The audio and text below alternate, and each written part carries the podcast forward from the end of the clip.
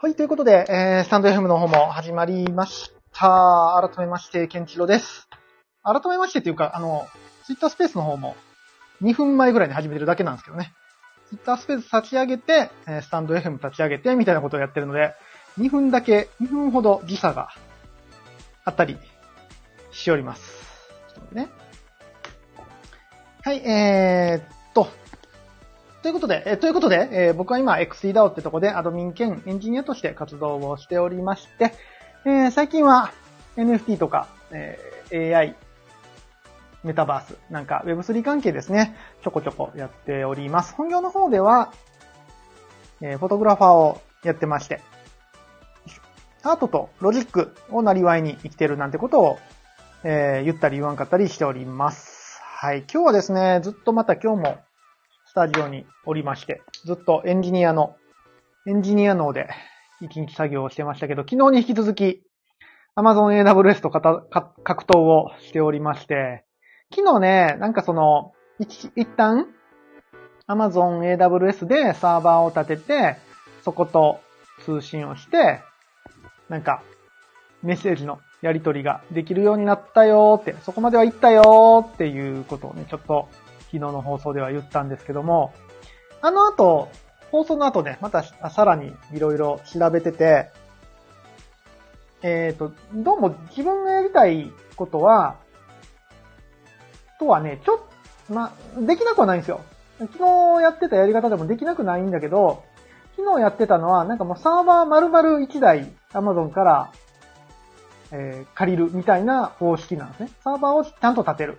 だからそのサーバーの中だったらもう何してもいいよ。自由に、自由に使っちゃってくださいっていうような、えー、サービスなので、まあ、ちょっとリッチという、リッチというか、なまあ何でもできる感じの、大規模開発をするような感じのやり方を、昨日ちょっとね、勉強してて、まあできるようになったんですよ。でも、なんかよくよく調べてたら、もうちょっとシンプルな構造で、あ、コーヒーがない。シンプルな構造でも実現できそう。Amazon、Amazon のサービスね、Amazon エーダブリューエス のサービスってめっちゃいろいろあって、もうその、サービスを追いかけるだけで、追いかけるというか調べるだけでもう、一週間ぐらいあっという間に終わってしまいそうなぐらいサービスがたくさんあるんですけど、しかも名前が、名前がようわからん。名前が、昨日やってた、昨日触ってたのはね、Amazon イーシーツー っていうサービスなんですよ。Amazon イーシーツー ってよう聞くんですよね。あの、Amazon エーダブリューエス 触ってる人は、触ってる人とか、エーダブリューエス の関連の開発してる人で イーシーツー って知らない人多分いないと思うんですけども、まあ、イーシーツー ってよく聞くんで、とりあえずそれ触ってみようと思って、触って、なんとなしに雰囲気が分かったと。ただまあさっきも言ったようにちょっとね、サービスとしてでかいので、えー、その後ね、まあ YouTube 見たり、いろいろネットで調べたり、エーアイ に聞いたりしていろいろやってたら、もうちょっとなんか簡単な、簡単なというかシンプルな構築の方法として、Amazon、これなんて読むかな？ラムダ、ラムダって読むのかな？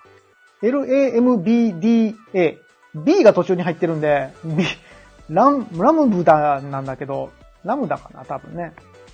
っていう、ラムダってなんやねんっていう、イーシーツー ってなんやねんって、e コマースかよって最初思いましたけど、そうじゃないらしいです。Amazon Lambda っていうサービスがあって、えー、そっちだともうちょっとシンプルに、できることがかなり絞られるんだけど、あの、僕がやりたいことに関してはそっちの方ができそうな感じが、感じだったんですよ。ほんで、まあ、えー、まあ昨日 イーシーツー をね、触って一通りいけたから、まあこっちの簡単なシステムだったら、余裕だろうと思って、昨日調べるところまで調べて、今日の朝からまた実装に入ってたんですよ。テスト実装に入ってたんだけど、まあ詰まりましたね。まあ、まあ詰まった詰まった。だいたい イーシーツー で詰まったところもう一回同じ感じで詰まりましたね。ほとんどの、あの、詰まったところの原因はセキュリティ関係なんですよね。やっぱり Web 関係ってセキュリティが非常に、うーん、何ですかね、大切で。セキュリティをしっかりね、構築しとかないと、まあまあ、なんだろう。簡単に乗っ取られるわけですよ。例えば、なんか今日作ってたのは、えっと、ウェブからボタンを押したら、ノーションに書き込みを行うっていうようなプログラムを作ってたんですけども、それがウェブ関連でセキュリティが甘いと、なんか誰でも彼でも僕のノーションに書き込めるようになってしまったりするので、それはまずいじゃないですか。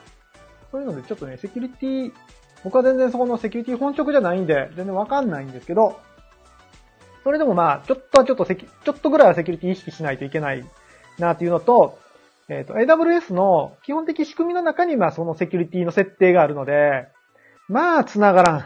繋がらん、繋がらん。だいぶ、だいぶ、手こずりましたね。今日の Amazon エーダブリューエス Lambda って読むんですかこれ。Lambda の設定はだいぶ手こずりましたね。で、あの、昨日も言ったんですけど、エーダブリューエス って、やっぱり使う人がプロフェッショナルの方が多くて、あんまり、うーん、なんていうかな。ウェブ開発始めました、みたいな方がね、は、他のサービス使うことが多いんですよね。なので、あの、初心者向け開発っていう、あ解説っていうのはほとんどないんですよね。ウェブサ、ウェブブログとかに。かつ、あったとしても、エーダブリューエス 自体がどんどんどんどん新しくなってるので、情報が古いっていうことが、本当多いんですよ。あの、にせんじゅうきゅうねんとかにせんにじゅうねんに書かれたブログとかでも、全然 ユーアイ が違ってたり、全然設定項目が違ってたり、もう、何もかも違うみたいなことが多々あるので、だいぶ調べるのが大変ですね。で、人間が調べるのが大変って、これね、今回 エーアイ を使っててめっちゃ思ったんですけど、人間が調べるの大変ってなると、多分、え、多分というか エーアイ も調べるの大変なんですよね。だから エーアイ も正しい情報を返してこないんですよ。そういう情報って。だって Web にないもん。Web とかにないから、情報がないものはやっぱり エーアイ も、あのー、分かってないから。エーアイ はね、いろんなプロフェッショナルですよ。もうコードも、コーディングも全ての言語のプロフェッショナルですし、いろんな環境構築とかにも、もうプロフェッショナルなんですけども、エーダブリューエス に関しては結構嘘を返してきましたね。エーアイ って、あの、知らんって言わないですからね。ちょっとわかんないですか。あ、たまに言うな。最近たまに言うようになりましたね、エーアイ。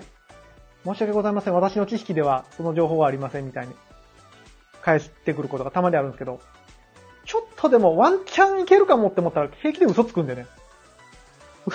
だいぶその嘘情報にもやられましたけども。っていう感じで、今日は Amazon エーダブリューエス Lambda の、Lambda と接続っていうところでだいぶ手こずって、えー、いちじかんまえぐらいに接続ができて、あ、にじかんまえぐらいに接続ができて、で、僕がやりたかったその Notion のね、Notion のとこに書き込むっていうところまでは、一応いけました。で、これで大体一通り、あのー、流れが分かったので、サーバーのフロン、えっと、サーバーのフロントエンドとバックエンドっていうところの構築の方が大体分かったので、まあ、ここからちょっとね、何か使えるアプリケーション、ちょっとゲームっぽいことができたらいいなと思いつつ、いろいろと調べながらやってます。あ、ポコさん、お疲れ様です。ありがとうございます、いつも。ポコさん、どんなゲームがいいですかね？なんかゲーム作りたいんですけど。ゲーム作って、育成ゲームとかね、日の丸が、日の丸の放課後育成ゲームとかはね、なんか作りたいなぁ。どんなんがいいかなぁ。農園ゲーム農園ゲームか。一時期流行りましたね。ミクシーのなんか農園ゲーム流行りましたね。そんな世代じゃないかな、みんな。農園ゲームね、なんか育てて収穫して。資産性、資産性ミリオンアーサーも、ある意味農園ゲームですよね、完全に。なんか、パンツ、パンツを、ちゃちゃちゃ、ダンジョンに潜って、お寿司取ってきて、お寿司をパンツに変えて、パンツをシールに変えるっていうゲームなので、まあ、あの、農園ゲームですよね。農園ゲームか。ちょっといきなりはハードル高いな、それ。もうちょっと簡単なとこから行きたいですね。えー、ピグでやってました。ピグも懐かしいな、ピグ。アメ、アメーバピグでしたっけ？何でしたっけ？ピグ懐かしいな。長橋さん、お疲れ様です。ディーケーディー。ディーケーディー 長橋さん、お疲れ様です。えー、農園だと、僕夏とかですかね。僕夏って何でしたっけ？僕の夏休みか。僕の夏休みって、あれですよね。トロ？トロですよね。おっと、なぜかアレクサが向こうで反応してる。今そんなこと言ったっけ？ウェイクワード言ったっけ？僕夏って農園ゲームなんすか？農園モードもあんのかな？ちょっとやったことないですよね、僕あれ、実は。あのー、なんていうんですか。大人になったら、大人というか、大人になったらなんか、あの、僕の夏休みとか楽しそうですけど、なかなか、子供のその、ゴリゴリ、ストツーとかをやってる時に、あののんびり感はちょっと肌に合わなかったですね。ポコさん、なめこみたいに収穫する広まる。なめこってなんだっけ？なんかそんなゲームも。なめこ収穫するの？え、なめこってゲーム？みんな詳しいですね。僕あんまりね、そう、そう、今、今気づいた。今気づきましたわ。僕あんまり、そういうゲームやってない。やってないわ。ストツーとか、その、コンシューマー機、プレステーション、プレステとか、スイッチとか、スマミとかのゲームはめっちゃやってるんですけど、ブラウザゲームとかスマホゲームあんまやってないっすわ。今気づいた。そら思いつかへんね。そらアイデア出てこうへんわ。だってやってないんだもん。これはやばい。これはちょっと誰か、スマホゲームたくさんやってる人の、アド、アドバイザーじゃない。なん、なんちゅうの？アドバイスが欲しい。ココさん、放置ゲーです。放置ゲーいいっすよね。放置ゲーして、いちにちいっかい、ちょっと起動するぐらいの感じが、多分いいと思うんですよ。そうだね。放置ゲー、放置ゲーいいな。ソリティア、ソリティア、直球できましたね、ソリティア。ソリティアは知ってる。ソリティアは知ってますわ。ソリティアね、そういうあの既存のゲームを日の丸でやるっていうのはいいかもしれないですね。マインスイーパーとか。ソリティアちょっとめんどくさそうやから、マインスイーパーぐらいがいいかもしれない。ちょっとなんか、ウェブアプリでこんなゲームあったらおもろいなっていうのをぜひ教えてください。はぁ、皆さんのハマった、あ、今日のトークテーマ、今日のコメントテーマ、急に始まったそんなんが。今までそんなやってこなかったのに。今日のコメントテーマは、えー、皆さんがハマったブラウザゲーム、えー、アプリゲーム、コンシューマーとかさんじゃなくて、プレステとか、ドサミじゃなくて、その、なんちゅうの？ブラウザ、ミクシーのゲームとかさ、ピグのゲームとかさ、あのスマホのゲームとか、ガラケーでやってたゲームとかあるじゃないですか。ないガラケーでゲームやってる人なんておらんかった？僕はやってましたけど、ガラケーでゲーム。なんだっけ、アイドルマスターかなんかやってましたよ。あれ、あれもうスマホだったかな？いや、ギリガラケーだった気がすんねんけどな。アイドルマスターやってましたよ。ブラウザゲームです、あれも。ハマったやつを。あ、資産性ミリオンアーサーもいわゆるブラウザゲームですね。そういうパズドラか。パズドラは僕やりましたわ。パズドラはハマりましたね。パズドラは、だいぶハマりました。無課金でどこまでいけるかを頑張りましたね。パズドラね、パズルゲームいいっすよね。パズルゲームは単純にいい。あ、エイジさんお疲れ様です。パズドラと、クラ、ロア、クラロア、これなんかの略なんだろうな。クラ、クラとロアでしょ、多分。クラ、クラ、クラシック、ロワイヤル。知らない。クラロワ？聞いたことないな。えー、高橋さん。拡散性ミリオンアーサー。なんか、あの、話には聞いたことありますね。話には聞いたことあるんですけど、全く知らないっすわ。それ調べてみよう。あ、エイジさん、クラッシュロワイヤル聞いたことある。なんか、え？キャンディークラッシュとはまた違うのかな？なんか、うわーってやってたらなんか勝手にいろんなもんが消えて、高得点みたいな。電車で誰かやってんのを上から見てた気がする。あ、上からってあの、座ってる人がやってたから、僕立ってて、あ、これなんか、パズルゲームやけど、爽快感すごいなーっていう。あの、あれ発明ですよね、多分。キャンディークラッシュでしたっけかなんかは。だってパズルゲームって頭使うじゃないですか、普通。普通のパズルゲームって。あれ頭使わないパズルゲームですもんね。なんか、うわなんかちょっと使うけど、ちょっと使うけど、なんかどっちかというと反射神経というか、うわーってやってたら、なんか爽快感が得れるっていう。あれ、発明だと思いますよ。頭を使わないパズルゲーム。ポコさん、エイジさん、つむつむ、つむつむ聞いたことある。つむつむよう聞きました。聞きましたけど、つむつむもね、赤僕やってないわ。やばい。マジでやってない。つむつむもポコポコも。何もやってない。ちょっと調べなあかんな。それやってなかったらゲーム無理だ。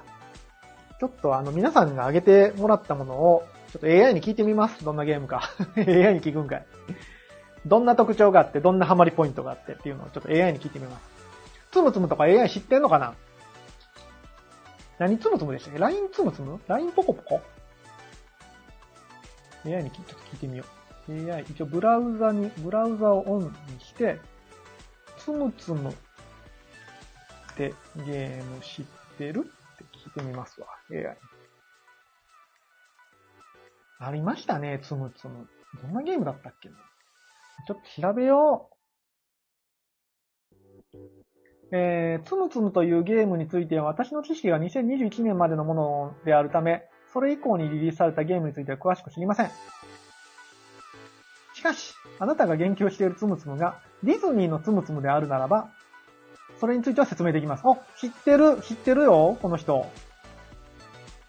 知ってるわ。シンプルながらも中毒性のあるパズルゲームですって。うーん。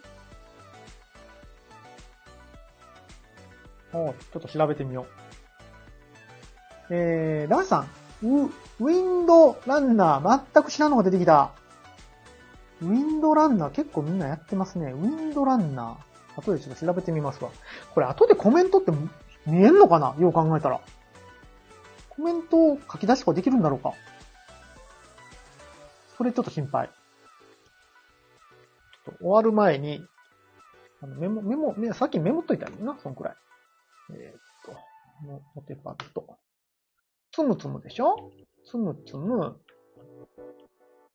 つむつむと、まあ、パズドラとかは知ってるからね。拡散性ミリオンアートってなんだろう。と、ウィンドランナー？ウィンドランナー。風ひ、風奏者。えー、あかんな。ちょっとブラウザゲーム知らんな、し、そうか、知らんからアイディア出てこへんにやわ。気づきました。なんでこんなにブラウザゲームのアイディア出てこへんのかと思ったら、知らないからだ。なんか、放置ゲー作ります。まずは。放置ゲーはなんかちょっと簡単そう、作るのが。知らんけど。その前にちょっとログイン機能の作り方を覚えないとあかんわ。まずログイン機能。ログイン機能、みんなでやるのもいいかもね。ログイン機能作れへんから。誰かがやった途中からやるみたいな。で、散らかしてまた次の人がやるみたいな。おもろいんかな、それ。新しいゲーム。でね、目標の最終的には、その、あれっすよ。あの、ミリオンアーサーみたいに、資産性ミリオンアーサーみたいに、それのゲームの結果で何か エヌエフティー が作れたらいいですよね。例えば育成して、日の丸を育成して、最終形態になったら エヌエフティー にできますよみたいなのができたらいいんだけど、それの実装方法は全くわからん。全く思いつかない今のところ。どうしたらいいんだろう。全くわかんないです。あの、途中で人の手を返せばできる。途中で人の手を返せばできるんだけど、全自動にやでやる方、やり方が全くわかんない。多分、あの、あれですね、あの、もっとセキュリティを勉強しないと無理やね。多分ね。ちょっともう日々勉強っすね。昨日と今日めっちゃ勉強したわ。もう、いちねんぶんぐらい勉強したか、しちゃうかな。あの、去年、それこそ ウェブスリー っていうところに、関わるようになって エヌエフティー 出すってなった時に、まあ、コントラクトの勉強をね、めっちゃしたんですけど、それ以来勉強してますね。あの時もめっちゃ勉強しました、しましたね、コントラクト。ただね、ちょっと違うっすね、種類が。ウェブは。ウェブは特殊すぎるわ。本当に。あのー、なんでしょうね。トラックドライバーとタクシードライバーぐらい違いますね。ウェブとローカルプログラムは。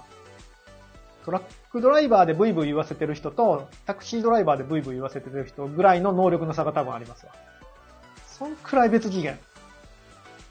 も、あの、言いたいことわかります全然伝わってなかったでしょ。求められる能力が違うじゃないですか。トラックドライバーとタクシードライバーって。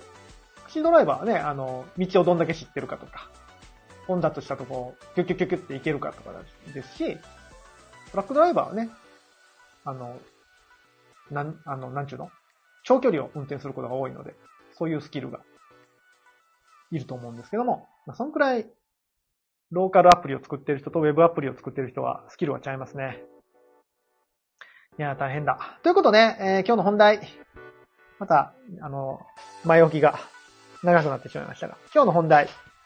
まあ、エーダブリューエス はね、まあ、引き続き勉強していきますよ。まあ、でも一通りちょっとできたから、あ、次、ログイン機能やな。ログイン機能と Canva エーピーアイ を勉強しないと。Canva エーピーアイ まで今日行く予定だったんやけど、ちょっと行けなかった。Canva、明日は、明日、明後日がね、あのー、写真の仕事が、また一日中入ってるんですよ。写真の仕事しないとね、生きていけないんで、仕事するしかないですけど。なので明日はちょっとエンジニア脳にはなれないんで、ちょっと、フォトグラファー脳になって一日、活動をしてきます。はい。で、えー、今日の本題。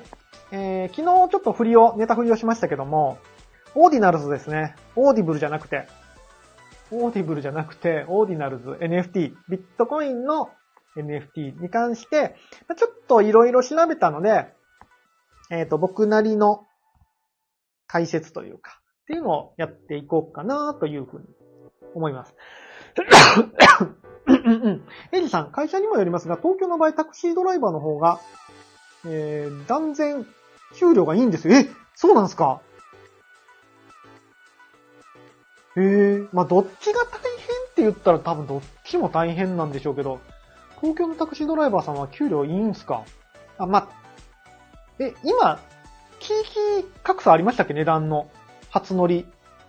昔東京行ってタクシー、今なんかあんまりもうクレジットカードで払うから、あんまり料金をあんま覚えてないんですけど、昔東京行った時、うわ、東京のタクシーめちゃめちゃ高いなと思った記憶があるんですけど、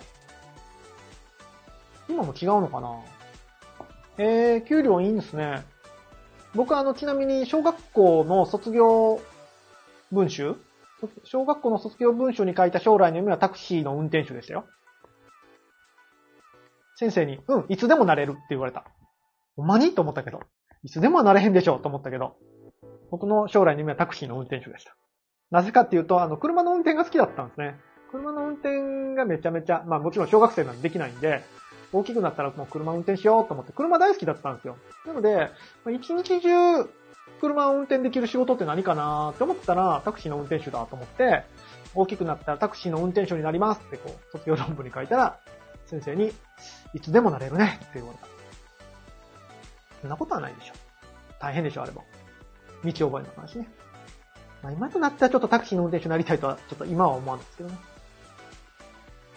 そんな、そんな小学生です。さて、ということで、えー、オーディナルズの話をちょっとしようと思うんですが、えー、前置き、前提条件としまして、えー、今日僕が話す内容は多分間違ってます。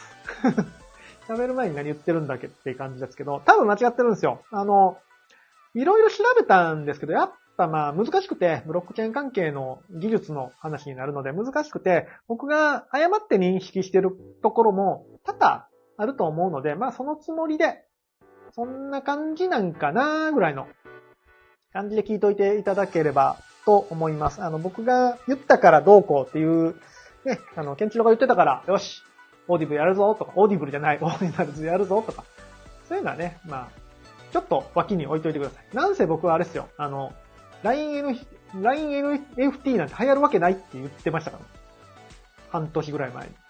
ああ、もうあんなんもう、絶対入んないっすわって言ってたから、そのくらいあの、先見の明はないので、先読みの力はないので、まあ、ラインエヌエフティー がね、今後どうなるかわかんないですけど、まあ、今でも僕はもう将来的には流行らないと思ってますけどね。まあでもわかんないです、ワンチャン。っていうぐらいの先見の明の人が、えー、今後のオーディブルじゃなくて、おもうジェイコ、ジェイコのせいや。オーディ、オーディナルズについて、少し技術的なところね、あの、話したいと思います。秋社長のボイシーとかでもね、その、まあ、非常性とか、そういう点については語られてたかと思うんですけども、僕の方からはちょっとまあ技術的な側面を中心にお話をできればなというふうに思ってます。はい。じゃあ、どっから話しましょうかね。まあ、一応、オーディナルズ何も知らない人に向けて、まあ、一から話していくと、オーディナルズっていうのは、えっと、ビットコインのブロックチェーン、ビットコインチェーンの上で発行できる エヌエフティー のことをオーディナルズっていう風に呼称をしております。で、オーディナルズっていうのはなんかプロジェクト名みたいですね。プロジェクト名でもないんかな。うーんとね、プロジェクト名でもないかもしれないけど、まあ、企画の名前と思ってもらったらいいかと思います。よく イーアールシーななにいち とかミサリアムだったらね、あると思うんですけども、まあ、それに似たような感じ。企画の話だと思ってもらえればいいかな。オーディナルズ企画みたいな感じだと思ってもらえればいいかと思います。で、えー、まず、前提条件として、えー、僕らが大好きイーサリアムでは エヌエフティー というのがあったわけですね。で、イーサリアムの特徴っていうのは、えっと、プログラマーが自分で開発してトークンを発行することができます。まあ、草コインなんかよく言われますけども、えー、勝手に自分でトークン、まあ、硬貨、仮想通貨だったらお金ですね、を作ることができるんですね。えー、エックスイーダオ でも通貨を発行しておりまして、エックスツーイー トークンだったかな。エックスツーイー トークン。エムエイチエス を持ってたらトークンが溜まってるはずです。今いくらぐらい溜まってるんやろな。めちゃめちゃ溜まってると思いますけども。はい、トークンが溜まっていってます。っていう感じで、えー、トークンを作ることができました。で、これはなぜできるかというと、イーサリアムのブロックチェーンはよく聞きますね。コントラクト。コントラクトっていうのが作れるんですね。つまりプログラムが自分で、えー、言語、ソリディティという言語で、えー、開発ができます。で、コントラクトっていうのが作れることで、えーそのトークン、通貨自体にいろんな機能を持たせることができました。例えばね、さっき言ってた エヌエフティー を持ってたらトークンが貯まるっていうのもコントラクトを書くことで実現ができますし、えー、他にもトークン、うちのトークンはこんな使い方ができるよみたいなことも、えー、可能になってます。それがイーサリアムのチェーンです。で、このコントラクトの機能を使って、まあ、トークン。それまでは エフティー、えー、とファンジブルトークン、うん。ここもちょっと説明しましょうか。ファンジブルトークンっていうのは、まあ、いわゆる通貨ですね。どのトークンに対しても、えー、同じ価値がある。まあ、いちえん玉がたくさんあったら全部同じいちえんじゃないですか。っていう感じで、どれを取っても同じ価値のものを、大体可能なものをファンジブルトークン、エフティー って言いますけども、このトークンに一個一個個性を与えて、えー、全部違う価値にしたのが エヌエフティー と呼ばれるものですね。これもコントラクトによって実現されています。トークン一つ一つに対して、えー、と違うメタデータを持たせることによって、まあ、個性を出している。一個一個違うものにしているっていう感じなものが エヌエフティー です。これがコントラクトで実現されています。ここ結構重要ですね。イーサリアムでの エヌエフティー っていうのはコントラクトによって実現はされてます。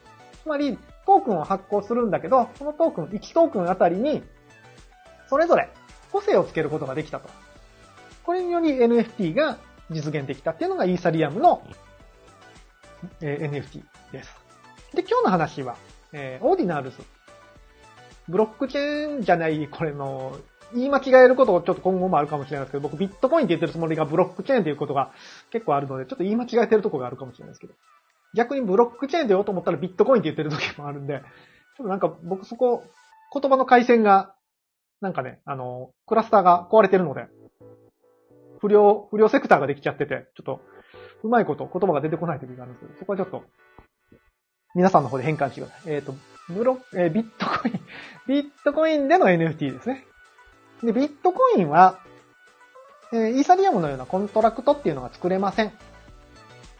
まあ、ビットコインの草コインなんてないわけですね。もう完全に、えー、決まりきった。ビットコインという規格しか、ビットコインのブロックチェーン上には存在しないわけです。なので、まあ、これまではね、そんな エヌエフティー みたいなのは無理だというふうに言われてました。えっと、っていうのも自分でトークンを作ったりすることができないので、まあね、その、新たに エフティー なり エヌエフティー なりを発行するっていうのは、ビットコインでは無理だっていう認識でした。ただ、まあ世の中には天才がいるもので。ビットコインのブロックチェーンでも、こうこうこうこうこうしたら エヌエフティー っぽいことを実現できるよねって考えた人が、考えたチームがいます。その絵がオーディナルズの、オーディナルズのチームですね。こうこうこうしたら エヌエフティー っぽいことが実現できるんじゃないっていうのが、オーディナルズです。じゃあ、えー、ビットコイン上で エヌエフティー どうやって実現してんのかっていうのが今日の本題になります。ちょっとここからはさらに難しくなるかもしれないんで、あの、わからんことあったら、あの、コメント欄とかチャット欄で聞いてもらえれば解説をしていきますので。あ、しんさん、ツイッタースペースの方でお疲れ様です。いつもありがとうございます。さて、ここから本題です。えーと、ビットコイン。ビットコイン上の エヌエフティー をどう実現しているのか。コントラクトが作れないビットコイン上でどう実現しているかっていうと、えーとね、これ説明うまくできるかな。ちょっと頑張ってやってみますね。えーと、ビットコインのブロックチェーン上にはもちろんビットコインがあるわけです。これは エヌエフティー ではなくて エフティー ですね。全部同じ価値。いちビットコインは僕が持ってるいちビットコインも、エイジさんが持ってるいちビットコインも同じ価値。僕いちビットコインも持ってないですけどね。同じ価値です。で、これが エフティー ですね。で、さっきイーサリアムの、えー、っと エヌエフティー の時にちょっと言ったんですけども、そのトークン一つ一つに個性を持たせたと。で、それにより エヌエフティー が実現できたっていうことが言ったんですけども、まあブロックチェーンじゃないビットコインの方でも、僕の持ってるいちビットコインとエイジさんの持ってるいちビットコインに何かしら個性を持たすことができたら、それは エヌエフティー として見れるんじゃないかなって考えた人がいます。で、まあ、今いちビットコインっていう風に言ったんですけども、いちビットコインってめちゃくちゃ高価なので、それで エヌエフティー を作ってしまったら大変なことになるので、えー、っと、ビットコインを分けられる最小単位まで分けていきました。その時に出てくる単位がサトシですね。誰が考えたんですか？サトシ。もともとそういう名前だったんですか？いちサトシっていうのは、えー、ビットコインの最小単位です。なので れいてんいち サトシとかにはできないんですね。一番一番ちっちゃくちっちゃく分けていっていちサトシっていう、うーんと、ビットコインの単位が出てきます。れいてんれいれいれいれいれいなな とかなんとかのいちビットコインがいちサトシになります。これ以上分けれません。で、このいちサトシ、サトシとして見たときは エフティー です。僕が持ってるいちサトシもエイジさんが持ってるいちサトシも同じ価値のものなんですが、さてここに個性をつけようと頑張、頑張りました。じゃあどうやって個性をつけたのか。ここがちょっとややこしいんですけども、えっと、僕がオーディナルズの、どうしようかな。えっとね、どうしようか。ちょっと嘘入りますけど、ちょっと嘘が入るけど、僕がオーディナルズの事務局だったとします。オーディナル、オーディナルズ屋さんです、僕は。はい。えー、そこに、オーディナルズの エヌエフティー 作りたいんですけど、っていうポコさんがやってきました。あ、わかりましたって言って、じゃあ、えー、ビットコインの最小単位であるいちサトシ、僕に渡してください。って言って、まあ、トランスファーするわけです。トランスファーっていうのはお金の転送、お金というか、トークンの転送ですね。まあ、エヌエフティー の転送もトランスファーですし、えー、トランザクションを走らせるわけです。で、トランザクションを走らせて、まあ、僕に渡しました。じゃあ、僕がいちサトシもらったら、えー、もう一回、ポコさんに転送します。トランザクションを通します。で、その時に、トランザクションのメモ書きに、これは エヌエフティー ですって書いて、えっと、ポコさんのイラストを、その、トランザクションのデータに乗っけてお返しするんですよ。この エヌエフティー にしたいんですって言ったら、その エヌエフティー をトランザクションのデータとして乗っけて返します。で、えー、ポコさんはまた一社としをゲットするんですけども、その一社としは何も変わってないんですよ。一社としのままです。ただ、前回の取引のデータを見たら、取引データの中にポコさんの絵が入ってるんですよ。ポコさんの絵が描かれてるんですよ。取引データの中で。よく、えっとね、昔、ブロックチェーンの説明をするときに、電子取引台帳みたいな和訳があったかと思うんですけども、ブロックチェーンの機能としては、そのトークン自体が重要というよりも、どちらかというとこの取引データが重要なんですね。取引データが改ざんできない。世界中で誰でも見える状態になってる、トランザクションが全部見れる状態になってるっていうのがブロックチェーンは大切で。なので改ざんできないし、うーん、嘘もつけない。っていうのがブロックチェーンの特徴なんですけども、この取引台帳の方にポコさんの絵を載せるんですね。で、えーと、なので、持ってるいちサトシはいちサトシなんですけども、そのいちサトシをですね、えっと、別の人が、オーディナルズのメガネを通して、あ、説明下手くそやな。ちょっと、あ、わざとや、優しく話そうとしてるから逆にめんどくさいですね。えー、オーディナルズのプログラムに、プログラム上でそのいちサトシを見るとですね、そのいちサトシのトランザクション全部見ていくわけですよ。いちサトシのトランザクションを見たら、あ、ぴょんこりん、ぴょんこりんさん、こんにちは。もうこんばんはですけども。お疲れ様です。お疲れ様です。いつもありがとうございます。今日はオーディナルズの話をしております。えー、と、チャット欄に書く内容、チャット欄に書くテーマは、皆さんが遊んだブラウザゲーム、皆さんが遊んだアプリ、スマホアプリ、スマホアプリゲームを教えてくださいってことを言ってます。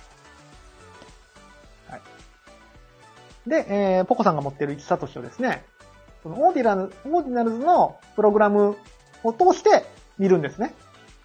そしたら、プログラムを通して見ると、そのいちサトシの過去のトランザクションを見ていくんですよ。で、トランザクションの中身見ると、あ、これ、トランザクションの中にポコさんの絵がある。ってことはこれ エヌエフティー か。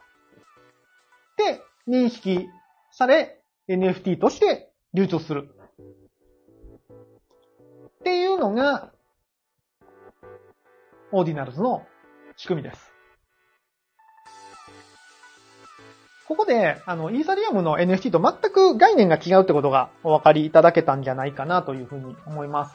イーサリアムの エヌエフティー は先ほど言ったようにトークンを自分で作って、まあ、もともと エヌエフティー を作るんですね。エヌエフティー、トークンを作るっていうのが、イーサリアムの エヌエフティー なんですけども、オーディナルズ、ビットコインの エヌエフティー というのは、トランザクション上に エヌエフティー のデータを載せる。っていうのが、オーディナルズです。つまり、いちサトシは何も変わってないんですよね。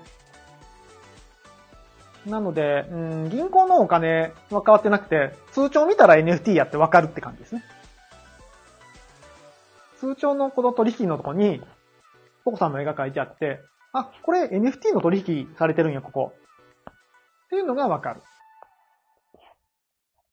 さて、これを聞いて皆さんどう、どう感じますかね。僕最初、聞いたとき、あ、と、もちろん、ビットコインはね、トークン作れないんで、エヌエフティー、ノンファンジブルトークンって言ってるけど、トークンちゃうやんって思いました。ノンファンジブルトランザクションやんって思いましたね。エヌエフティー やね、結局。トランザクションの方が重要なんですよ。ただまあ、そこって別に概念、概念というか、プログラムの中の話なので、概念的には、まあ エヌエフティー ですよね。トランザクションはもちろん改ざんができないので、え永久にね、その エヌエフティー として、その生き方と日は、振る舞うことができるので、まあ、エヌエフティー、そのトークンが紐付けられてる、そのトランザクションが紐付けられてるトークンは エヌエフティー として見ることができるっていう感じです。なのでですね、えー、っと、例えば、多分そうなん、多分、こっからちょっとかなり、嘘かもしれない率が上がってくるんですけど、いちサトシをですね、普通のウォレットに入れるじゃないですか。そしたら、もうそれはただのいちサトシなんですよ。エヌエフティー じゃなくて普通の エフティー になるんですよね。で、いちサトシを別にいちサトシとして使うこともできるんですよ。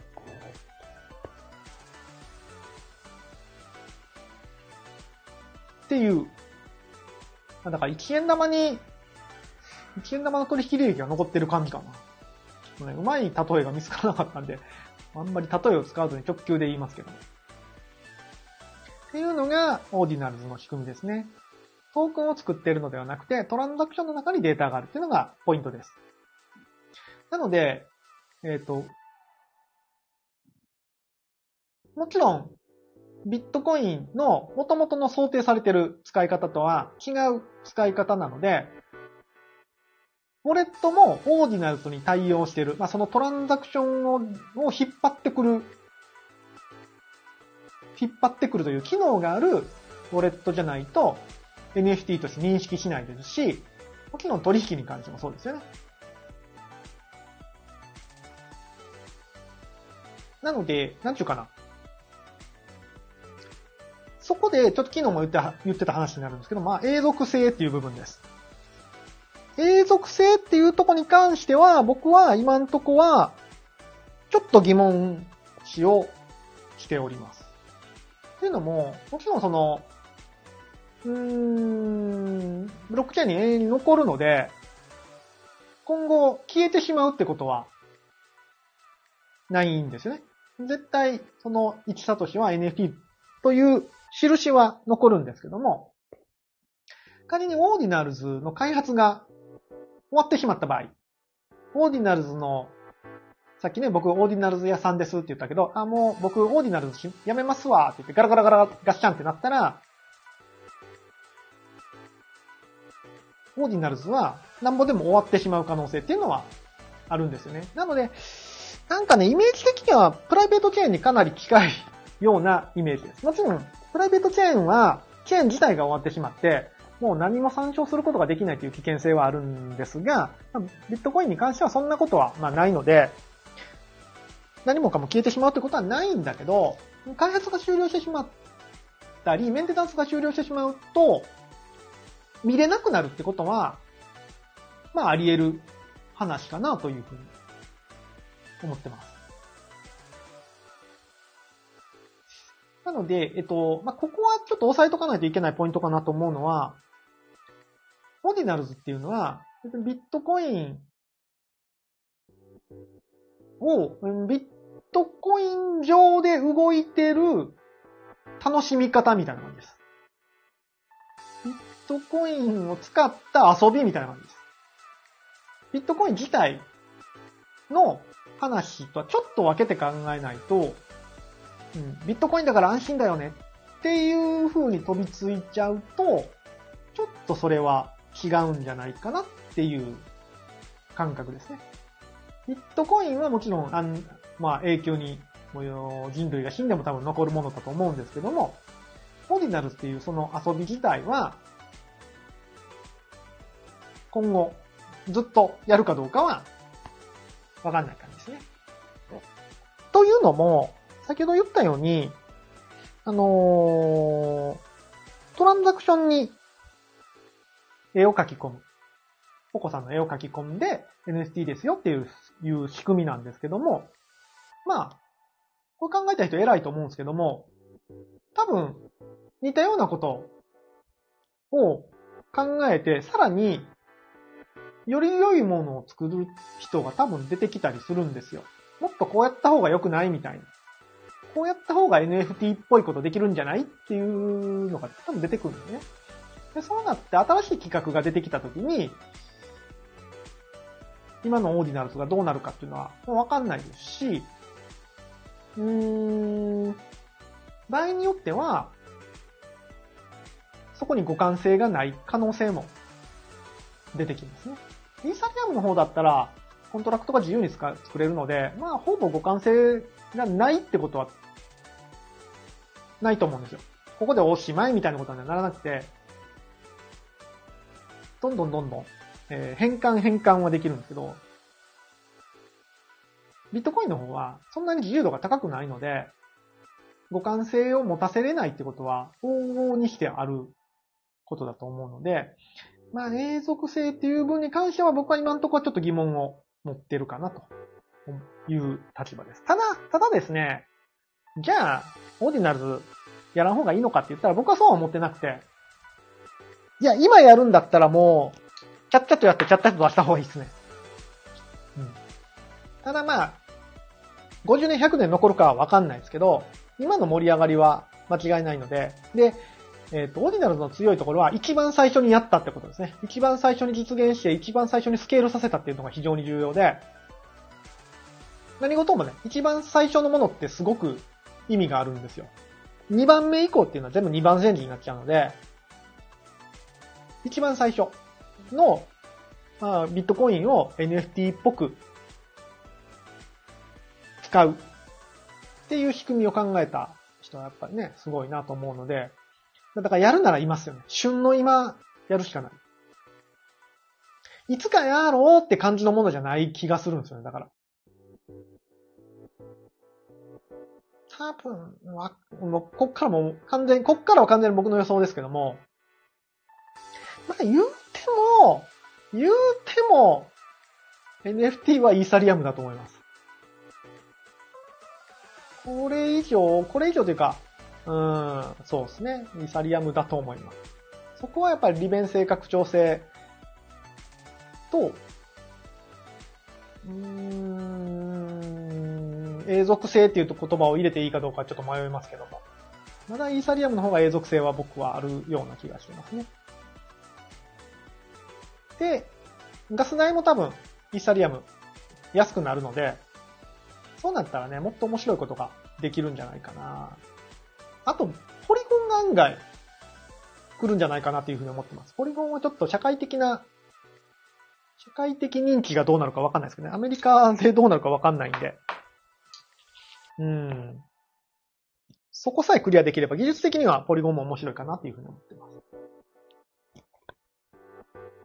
さて、こんな感じです。なんとなしにわかりましたか？今日のまとめ。今日のまとめは、オーディナルズ エヌエフティー の話なんですけども、オーディナルズの エヌエフティー、ビットコイン上の エヌエフティー っていうのは、ビットコインの最小単位いちサトシに対して、トランザクションデータ。いちサトシのトランザクションデータの中に エヌエフティー の情報を書き込むことで、エヌエフティー っぽく振る舞ってる技術になります。このいちサトシがどういうトランザクションを経てきたのかなーっていうで、過去の遡って遡って過去の遡っていくと、あ、この時にこのデータが書き込まれてるから、これは エヌエフティー なんだね。っていう見方をしないと エヌエフティー にならない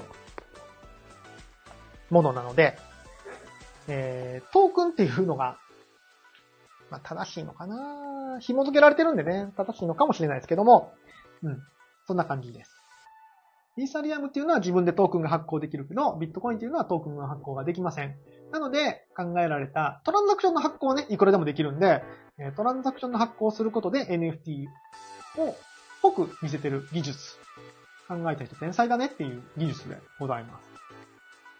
じゃあ、オーディナルズやるべきなのかっていう問いに関しては、やるんだったら今です。今しかない。来年やろうとかいう話ではないので、もう今、やる感じですね。ただ、僕はエンジニア視点で言うと、あんまり、まあ何もできないんで、あんまり面白みがないなと思ってます。イラストレーターさんとかはね、いいと思うんですけどね。うーん。エンジニア視点はね、すごくハードルが高いです。オーディナルズって、発行するためには、特定のプログラムがいるんですけども、一般人の僕らが発行しようとするとですね、まずパソコンの中に、えっと、ビットコインの全ノードを落としてくる必要があるんですね。つまり、マイニング ピーシー にしないといけないんですよ。マイニング ピーシー にして、その上で、オーディナルズのプログラムを動かすんですね。ダウンロード式でオーディナルズのプログラムを動かして、で、そのプログラム何してるかっていうと、いちサトシのトランザクションを発生させるときに、そのトランザクション上にメタデータを書き込むっていう処理をしてくれるような感じで、すげえハードルが高いんですよね。イーサみたいにコントラクト作ってペッてやってペッてやってっていうのはできないんで、ちょっとプログラムやエンジニアとしてはあんまり面白みがないところなので、どうかなって思うところはあるんですけども、イラストレーターさんの方とかね、あのー、コレクターの方のに関しては、今楽しむ分は非常にいいんじゃないかなというふうに思います。大体わかりましたかね？なんとなしに話しましたけど。えー、ぴょんこりんさん、戦国ゲームよくやります。あ、ちょっと意外。いや、そうなんですか。へー、そうなんだ。家を作ったりするゲーム、かっこアメリカ？ど、どんなゲーム？あの、ぴょんこりんさんだけですよ。具体的なタイトルを言わずゲームの内容だけを言っていく人っていうのは。えー、ぴょんこりんさん、色を揃えたりするタイムアタック。なんとなしにわかるな。なんとなしにわかる。なんとなしにわかるけど、色を揃えたりするタイムアタックか。パズルゲームみたいな感じですね。色を揃えたりするタイムアタックぐらいならなんか作れる気がするな。作れる気がするな。もう道の外を熟年カップルが歩いてるけど、お互いお尻を触り合ってるのはすごいな。事務所の外歩いてはる人が。熟年、でも若い、女性の方若いな。女性の方若い。なんだろうあれは。いや、面白いですね、大阪は。えー、駄菓子さん、イーサ信者です。イーサね、まあ、多分、イーサが、イーサなんじゃないかなとは思いますけどね。結局、南極。結局、南極、やっぱイーサでしょってなる気はするんすよね。まあ、信頼性とか安定性とか、まあ、ガス代がね、どうしてもちょっと高いのでっていうのがあるけど、ガス代安くな、まあ、少し安くなったりしたらね、うーん、あとはあれですね、ガス代安くなるというか、ガス代が安定してくれたらいいっすよね。ちょっと乱高下が激しいので、そこの問題はいろいろあると思います。まあ、レイヤーツー、こうね、レイヤーがどんどん上がっていくと、いろんなことができるとは思いますけども、その辺もどうなることやら。えー、ぴょんこりんさん、タイトルわからん。タイトルをわからずにゲームやる派ですね。えー、そうそう、パズルみたいなやつです。パズル、パズルはいいかな。パズルなんか、いいっすね。ログイン機能とパズル機能があれば、ちょっとなんか楽しめそうな気がする。頑張って、えっと、月一にアプリリリースするっていうね、今年、今年ちゃうわ。前回、前、えー、前回ちゃう。この前、この前誕生日にね、誕生日の初心表明演説で、月一に何かしらアプリ出しますって言ったんだけど、あの、日の丸の放課後ジェネレーターの次は、ちょっとまあなんか簡単なアプリをね、日の丸の放課後、簡単なアプリを出したいので、ちょっと、皆さんのアイディア募集中です。こんなアプリいいんじゃないみたいな。まあ、それは難しかったら、あの、このゲームパクってくださいみたいな感じで、ポコさんみたいな農園ゲームみたいな感じで投げてくれると、それをうまく混ぜ合わせて、日の丸っぽくして、なんかちょっとしたもの作ろうかなと思ってるので、アイディア募集中でございます。ぴょんこりんさん、プリプリですね。プリプリブリブリプリプリちっちゃくて、字がちっちゃくてもう老眼、この暗さになって見えへんけど。謎の、謎のカップルでしたね。お尻ね、そう、そうなんですよ。あの、向こうに歩いて行ってた、事務所から見てて向こうに歩いて行ったんで、顔とか全然わかんなかったんですけど、男性はもうかなり初老な感じですよ。女性若かった気がする。お尻を触り合いながら移動してました。ずっとですよ、ずっと。ずーっとですよ。ちょっと、ちょっとだけキャッキャキャッキャとかいう感じじゃなくて、ずーっと。それがデフォルトですって。我々のそれがデフォルトですみたいな。感じの。初めて見ました。面白いな。ポコさん、クレイのお花を育てるゲーム。面白いな。それいいっすね。それいいんだけど、日の丸の放課後にクレイがいないな。日の丸の放課後にまだクレイがいない。日の丸と丸子しかいない。どうしよう。ポコさんがまたイラスト描かなあかんようになりますよ、それは。ポコさん、たまごっちみたいな。たまごっちみたいな、いいっすよね。うん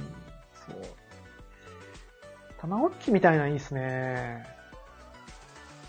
どんなお花がそ、ぴょんこさん、ぴょんこりんさん、どんなお花が飛ばすか。確かにな。お花育てるのいいね。えー、ぴょんこりんさん、日の丸の炎を育てる育成ゲーム。炎の、炎の分岐ってもうさん種類ぐらいしかなくないですか？赤、青、黄ぐらいしかないですか？温度高いね、青みたいなぐらいしか無理じゃないだろうか。おこさん、マネデミアのクレイ使ってください。せやった。マネデミアに日の丸の放課後っぽいクレイがいる。いいと思います。ダメじゃないと思います。ただ、あの、そうやなぁ。あの、日の丸の放課後の戦略的、ちょっと真面目な話になるけど、日の丸の放課後の戦略的に、ちょっとまだ、ウルルとクレイを出したくないんですよね。まず、日の丸とマルコで行きたいんですよね。っていうところもありの。まあ、でも、育成ゲームはいいね。いいね。バックフラワーあたり、バックフラワーあたり、クレイから、ありっすね。かなりありっすね。えー、エリさん、この放送が終わったらクレイできてるきっと。誰か作ってくれてんのかな？ポコさんが作ってくれてんのかな？えー、ポコさん、じゃあ恋愛趣味で、恋愛、恋愛、恋愛、恋愛、日の丸とマルコの恋愛趣味でしょうね。登場人物さんにんになっちゃう。日の丸、マルコ、俺になっちゃうから、超三角関係になっちゃうじゃん。急に難易度上がるな。えー、っと、熊井さん、オーディナルズのトランザクションえぐい。何回もやるの嫌かも。あ、そうなんすか？でも僕こんなこと、今日オーディナルズに喋りますって言ったけど、オーディナルズ触ってないですよね。何がえぐいんすか？何がえぐいんだろう。めんどくさいってこと？熊井さん、てりやきさんのコレクション買いました。お、すごい。僕も、ちょっと触らななと思いつつ、ちょっと、腰が重いですね。にじかん待ってます。あ、通らんってこと？オーディナルズサーバーが重いんかな？今日の話のメインでもあったんですけど、オーディナルズって、オーディナルズの、オーディナルズ屋さんがいないと成り立たないのがオーディナ、オーディナルズなので、フルオンチェーンだからかな。まあ、一個は、いやー、ないな。フロンチェーンは関係ないような気がしますね。多分、オーディナルズ自体が重いんじゃないですかね。早くなるには、オーディナルズさんに頑張ってもらうしかないんじゃないでしょうか。そう、今日の話にも通ずるんですけど、オーディナルズさんが頑張らな、オーディナルズさんがいないと成り立たないのがオーディナルズ エヌエフティー なので、そこ次第ってとこはちょっとね、ありますよね。ああ、その早くなるにはこっちか。ポコさんのあれか。ポコさん、レースゲーム。レースゲームいいな。レースゲームやりたい。レースゲームやりたいな。作んの難しそうやけど。作んの、難しそうな気がする。十字ボタンとかも作らなあかんのちゃう？それ。十字ボタン作ってもマウス、一応マウスでもできる、スマホでもできるっていうぐらいのがいいんですよ。レースゲーム。アクセルは自動で、もうマウスの動きだけで左右だけって感じかな。ルートじゅうろくターボみたいなんだったらいけるね。マウスでも、スマホでも。ルートじゅうろくターボみたいなやったら面白いな。知ってる？ルートじゅうろくターボ。えー、っと、どこまで行ったかな？メタンハイドレートを取ると、すごいスピード出る。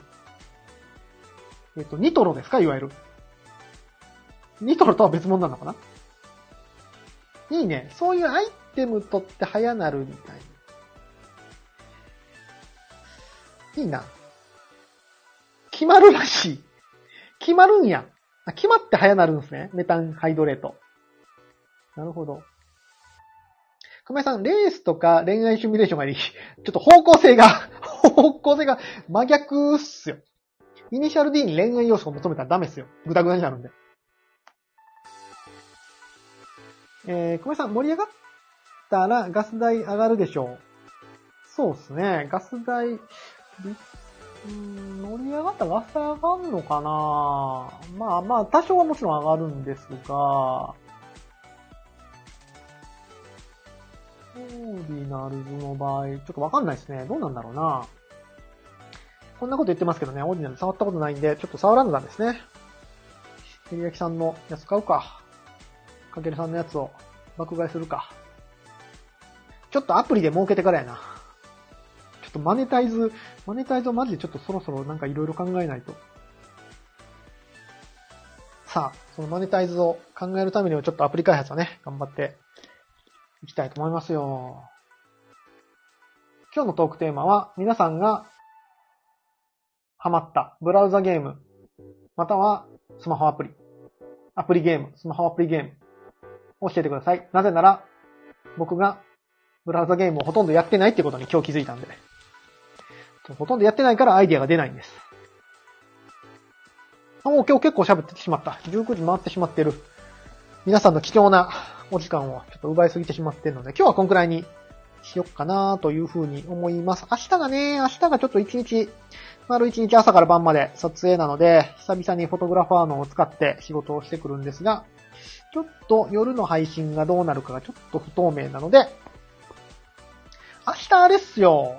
朝、めっちゃ朝早いから、運動習慣みっかめできないっすよ。どうしよう。帰ってきて、帰ってきてからでもいいっすか？夕方でもいいっすか？運動するの。頑張ってふつかかん頑張ったのに。いや、今日のやつめっちゃしんどかった。昨日のやつはなんかね、ちょっとストレッチとなんか、ゆっくり動くやつだったんですけど、今日のやつ、筋トレやん、完全に。がっつり筋トレやった。いきなりやったらあかんやつでした。さあ。こんなもんかな。今日は、えー、オーディナルズ、オーディナルズ エヌエフティー について、まあ、エンジニアのね、側面からどういう感じで、ビットコイン上で エヌエフティー が実現してるかっていうお話を中心にさせていただきました。こんな感じでエンジニア視点でね、いろいろ最新のテック系の情報を、えー、皆さんに分かりやすいかどうかわかんないですけども、解説をしていきますので、テックに興味がある方はぜひ、スタンド エフエム の方、フォローいただければというふうに思います。Twitter の方でも情報発信してますので、Twitter ももしフォローしてない人がいたら、まだ、またフォローしておいてください。こんな感じかな。ジェイクスさん来ました。張本人が来た。僕の言い間違え、張本人が来たよ。もう終わるよ。しちじ回ったんで。ジェイクスさんしちじからの方が来やすかったりするのかな。どっちがいいんですかね。最近はろくじからやってますけども。まあ、しばらくは平日じゅうはちじからやりますので、引き続きお付き合いいただければと思います。こんなもんかな。明日も金曜日ですね。早いな、一週間が。こうね、あの、事務所でプログラミングしてると一日が早い。本当に早い。集中すると本当に時間が経つのが早い。ということで、週末ですね。花金。皆さんどっかお出かけっすか？大阪は今朝雨降ってましたけど、なんか梅雨なんだけど、あんま梅雨っぽくないですね。なんか、あんまり降らないですね。明日はどうなんでしょうね。では、明日は週末、花金を皆さん、満喫していただいて、知らんけど。では皆さん明日も、ヒーローの心で、ありがとうございました。今日は、たくさん来てくださいましてありがとうございます。レイコさんも、ぴょんこりさんも、エイジさんも最後までありがとうございます。モコさんもいろいろゲームを教えてくれてありがとうございました。ツイッタースペースの方は、シンさんいつもありがとうございます。ではでは終わろっかな。